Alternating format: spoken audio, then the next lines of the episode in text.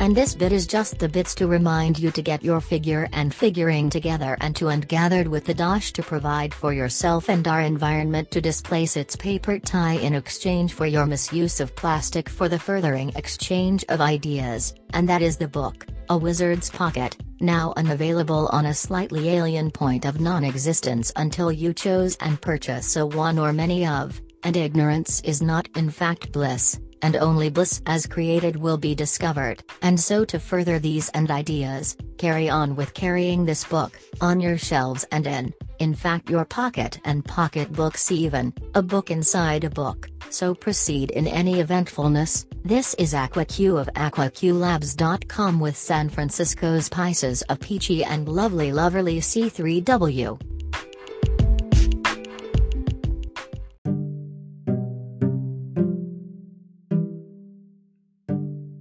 What do renewable and non-renewable have in common? Both renewable and non-renewable consume from a perspective, and justly that perspective organizes the renewability.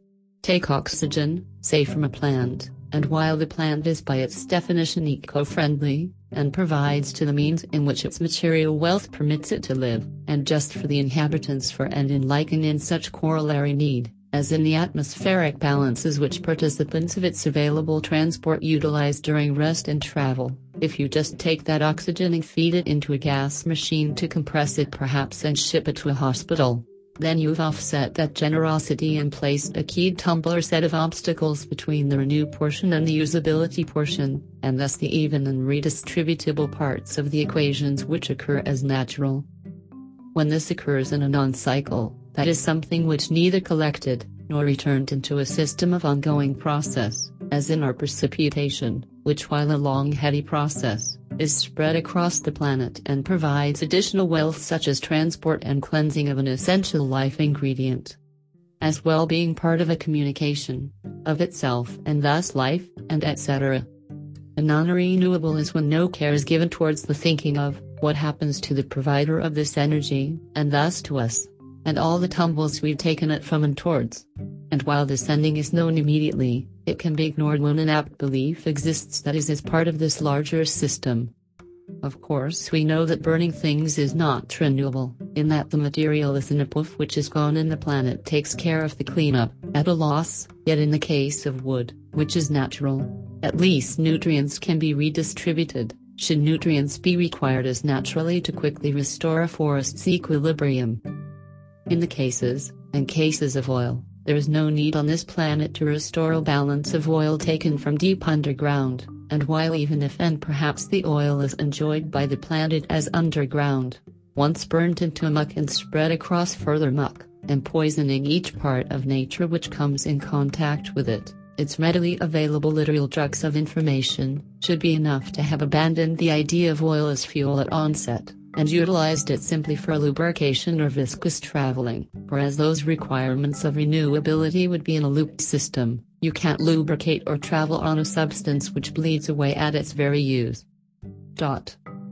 To back to commonality, this perception is where we, as humans, are the offset, in our belief alone, and actions taken either by shrouding or dissemination of concepts and information which inflate one aspect of an energy over its utilization for an immediate return, quite literally to and of itself and whose dependence mimic a non-system of non-return. I call it a non-system, because it cannot be looped. Where that is a multinational corporation buys in excess, then sells at a profit, and spends the proceeds influencing further its own complexity and wildment in cash dollars, which BTW are not renewable if they were collected and split amongst entities with this unnatural ability. Briefly, this impact as observed, wastes time, but as to commonality, it is observed as in nature, and so that is our second commonality, observance and perhaps an inkling, no pun intended, as to an idea of how and what must we throw into the sets of equations to balance the equation, however often out of favoring of those in charge of the collection of pens, as they themselves are in control and a controlling factor. To say that's a good idea, is to ignore the precept that the design and equations are completely ludicrous and the immediacy of knowledge is so plain as to not warrant the pen's production and transport in any first place. Dot. Commonality as common, is perhaps our third, as air and water and the sun, one can look around and see, hey that's some bits of that there. And as time progresses and digresses, one may see a non-renewable as common, and common also in the sense that it is pedestrian in that way imagined. Dot. So that consumption, observable towards and for our abilities to do so, and relatable as common, seem to be our triad today, of, again, common, and that is our loop for this discussion. Peace plus all the eat seater is from slash senfensco slash. Why should we go for use of renewable sources? Renewable as natural and evident. Take travel. Well, you'd need to travel to obtain a fuel which is not renewable, and to use that very fuel to travel to obtain it, is the sort and systemic failure which is downright and immediate, as in karma. The belief that somebody else will do it, is only valid for as long as you can provide a means for them to do so, and so you may believe your dollar at the tank does thus justice, and it does not at all, because the station also uses fuel and pays dollars to get fuel to you, and everybody is spending at every crinkle cut aspect, with the furthering of belief and, as dollars spread they no longer participate in the return designed by your idea of this equitable solvent problem of obtaining, and is utilized by other people's ongoing beliefs, or whatever immediacy they require. The breakdown here should be evident. Renewable sources are when nature cares enough, as nature does. Naturally, to participate with us into an always workable system, as in how light and in extremes, these systems of chemistry and physics work themselves towards and with and about transference, with a locale and a sort of membrane of memory to satisfy itself to continue on with the work, and in fact to provide such a system where the work is inescapable, that is, in a vacuum system or in lengthier overtime processes in which depend on their natural abilities to be survivable. Dot. How do energy companies charge you? On average, as they are charged by providers to them, and their material costs are measured and their measurements across their own meters indicate which portions demand more attention, and they meter and tally remote locations, and then proceed to per bill for utilization, and overtime, and whatever they are allowed to do by law and market participation. I believe there are a lot of spreadsheets, and old Fortran code, and systems with large plastic keys that are sticky, in a room which is kept clean and cool.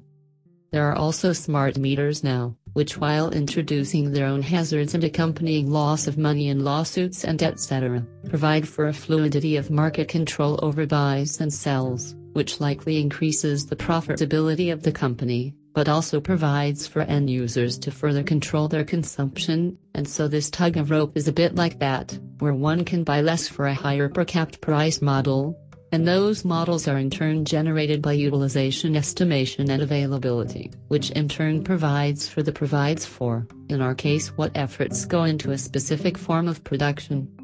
In the States, energy is considered utility and thus is regulated by the PUC per price in this case, which also likely defines goals and incentives to and about the company, its providers, and its end users. In the end, it's debited from your banking institution, or trucked to you by a local mail carrier, in an envelope, which is printed just and about you and is very colorful, yet printed with soy materials, and very legible and may include coupons at certain times of the year.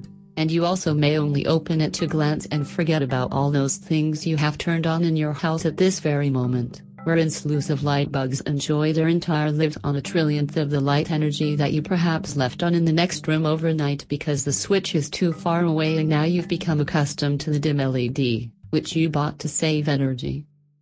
Grin. Is a machine technically alive if it can respond and adapt to its environment and maintain self preservation? I believe reproduction is a requirement of livability as to be reciprocal in its environment to provide for it to continue carrying itself and others on.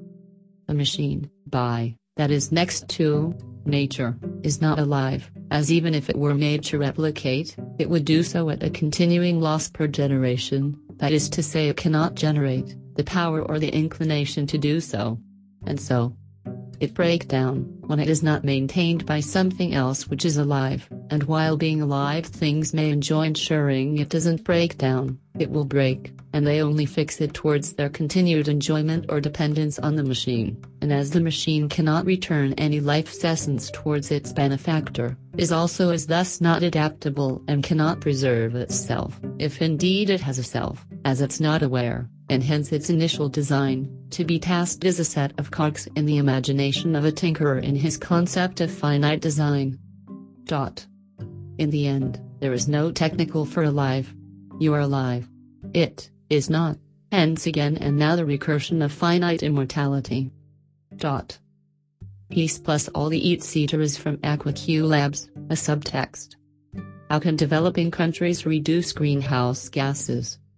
Specifically to note what is returnable to their processes of utilization towards creation and maintenance of their systems of generate generosity and utilization, taking care not to be immediate in the adoption of foreign concepts of wealth before it is needed. That is, a society filled with televisions may notice they neither enjoy the tether of information into their brains nor the plastics and behaviors of countries who produce for their profits at the offsetting of another planetary land.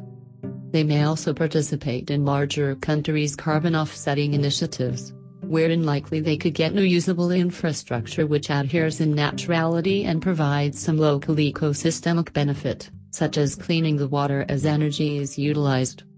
Careful non-use of chemicals, as they leach into the water table and skies, are cost plus. Locally grown vegetation, and a non-meat sustaining population is also a benefit efforts to be effortless in involvement with participation in nature's own processes, and to do so in an enjoyment, which contagion is the power of thinking, or in our cases here, the non-obligatory thoughts which are clogging the airwaves as problems, or literally the trillions of the same problem, which was not solved and continues to be abused. By problem I mean plural, but taken one at a time, these compound, and are instigators in further unlike activities. Dot. A. Why do common materials all have quite similar densities? I'm supposing an elemental range, such as a visible spectrum range, where we utilize what we can see and what we can touch, pick up, and perhaps utilize. So we have a rock, a side of a mountain, and wood on the forest floor, and go slightly above and slightly below the surface, and you find your visibility, that is things which reflect light we can see, and even water, though not material, transmits light so that we can still further see materials. Dot.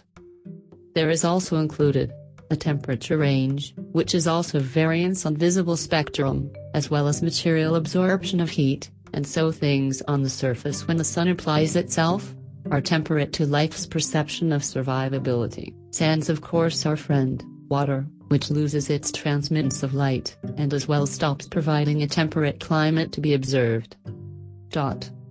So to answer your question, is it precisely because we are here, and around and built as natural amongst this very habitat, which produces the similarities, as indicative to the process's ability to slight offset things to adjust them back to equilibrium goods and services of the planet? This is our ecosystem, and heavy lifting is not required, but a continuum range of motion towards and about a return towards another which can provide for the system in any adaptive way which is required during even the transference of available materials from one to the next, as in the seasons. Dot. This has been AquaQ Labs, a subtext.